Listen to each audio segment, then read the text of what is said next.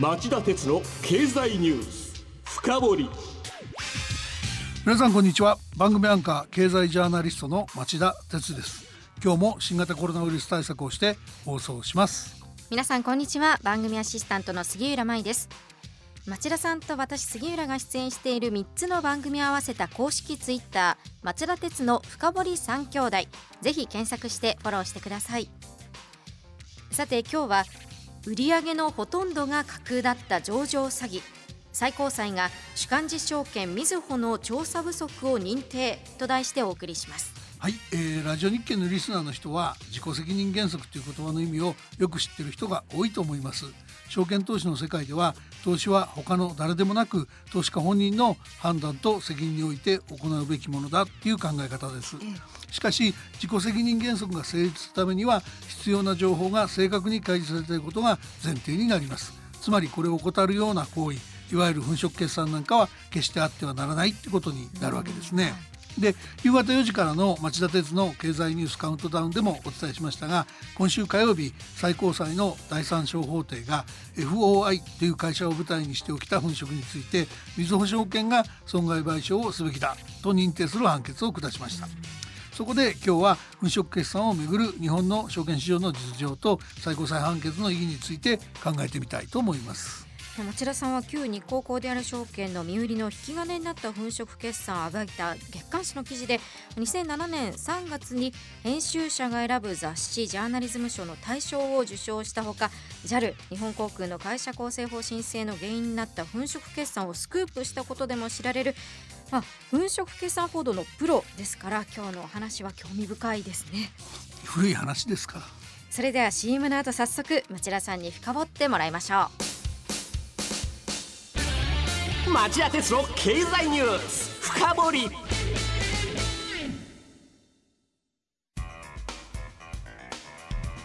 今日の深掘りまずは粉飾決算をした FOI がどういう会社でこの粉飾事件がどういうものだったのか聞かせてください。はいあの事の発端は2009年の11月神奈川県相模原市に本社を置いていた FOI という半導体製造会社がプラズマ微細処理制御技術ってやつで高い評価を受けてるっていう触れ込みで東証マザーズに上場したことです。はいで、えー、ところがですよわずか6か月後金融商品取引法の有価証券届出書などの虚偽記載容疑まあこれが粉飾ってやつですけども、うん、証券取引等監視委員会の強制捜査を受け会社が容疑を認め破産を申請しました。そして翌月には上場廃止になってしまったんです。でこのケースは今も日本の証券市場の上場から上場廃止までの最短記録になってるんですよね。でちなみにそのこの会社の粉飾の規模なんですけど、えー、えー、有価証券報告書に2009年3月期の売上高を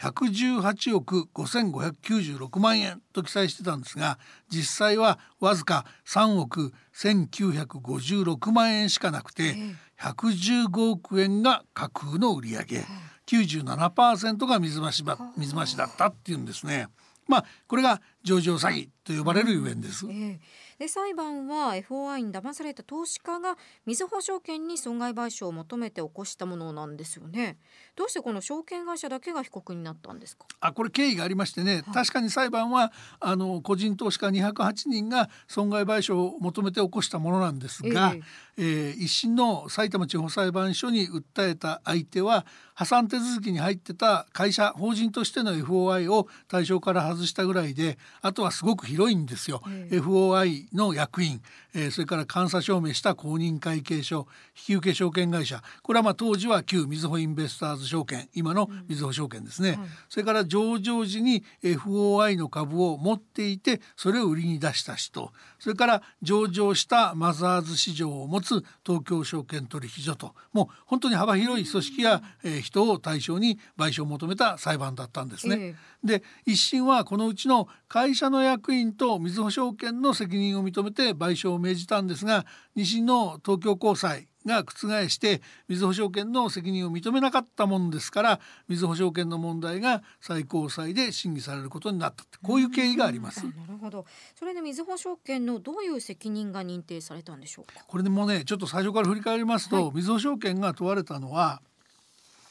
えー、上場の2年以上前の2007年8月から引受主幹事として上場審査を担当しながら FOI の粉飾を見破れず上場させてしまい投資家に思わぬ被害を与えた責任だっていうんですけども、まあ、みずほ証券は上場時に粉飾を指摘する当初を実は2回もあの徐々前にですね粉飾を指摘する当初を2回も受け取っておきながらその対応がどうだったかっていうのが一審二審を通じて重要な争点になったんです。はい、であの最高裁は2回の答書について粉飾の手法や内容を具体的詳細に指摘していたが十分な調査確認をしたとは言えないとみずほ証券の姿勢はあの免責責任免れに値しないと逆転判決を言い渡したのでした。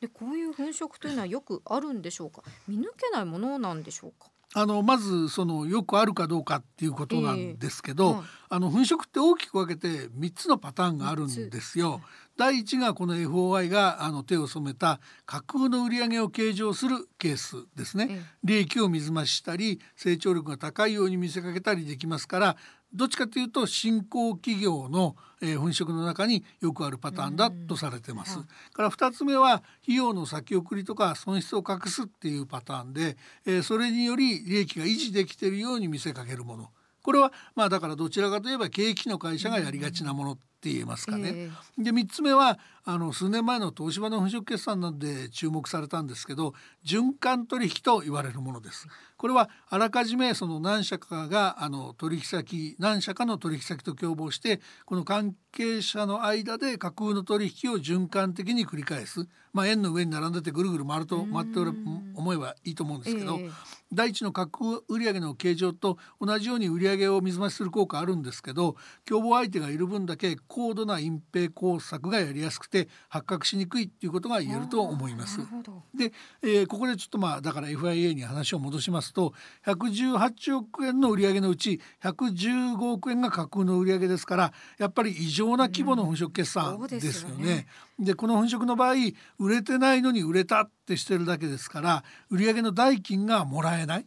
売掛金っていう形でその膨らむことになります。で FOI の場合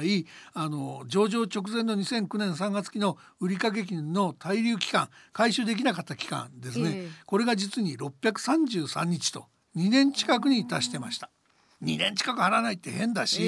ー、で同業の東京エレクトロンなんかの100日前後に比べても極端に長かったと言えますから、うん、もし真面目に審査してれば見破られた可能性が大きいんじゃないかと僕は思います。ではこの最高裁の判決に対しては町田さんの評価というのは？いやだから非常に適切ないい判決だったと思うんですよね。はい、でえー、実際問題としてこれから上場しようっていう会社はかなり大きなユニコーンと呼ばれるような規模でも冒頭でお話した自己責任原則とか分かってないんで、そういうことを会社や経営者に教育するこれが上場幹事の仕事ですから、うん、あの粉飾を見破るのは監査法人とか公認会計士の仕事で自分たちは関係ないなんて絶対そういう発想は許されませんよね。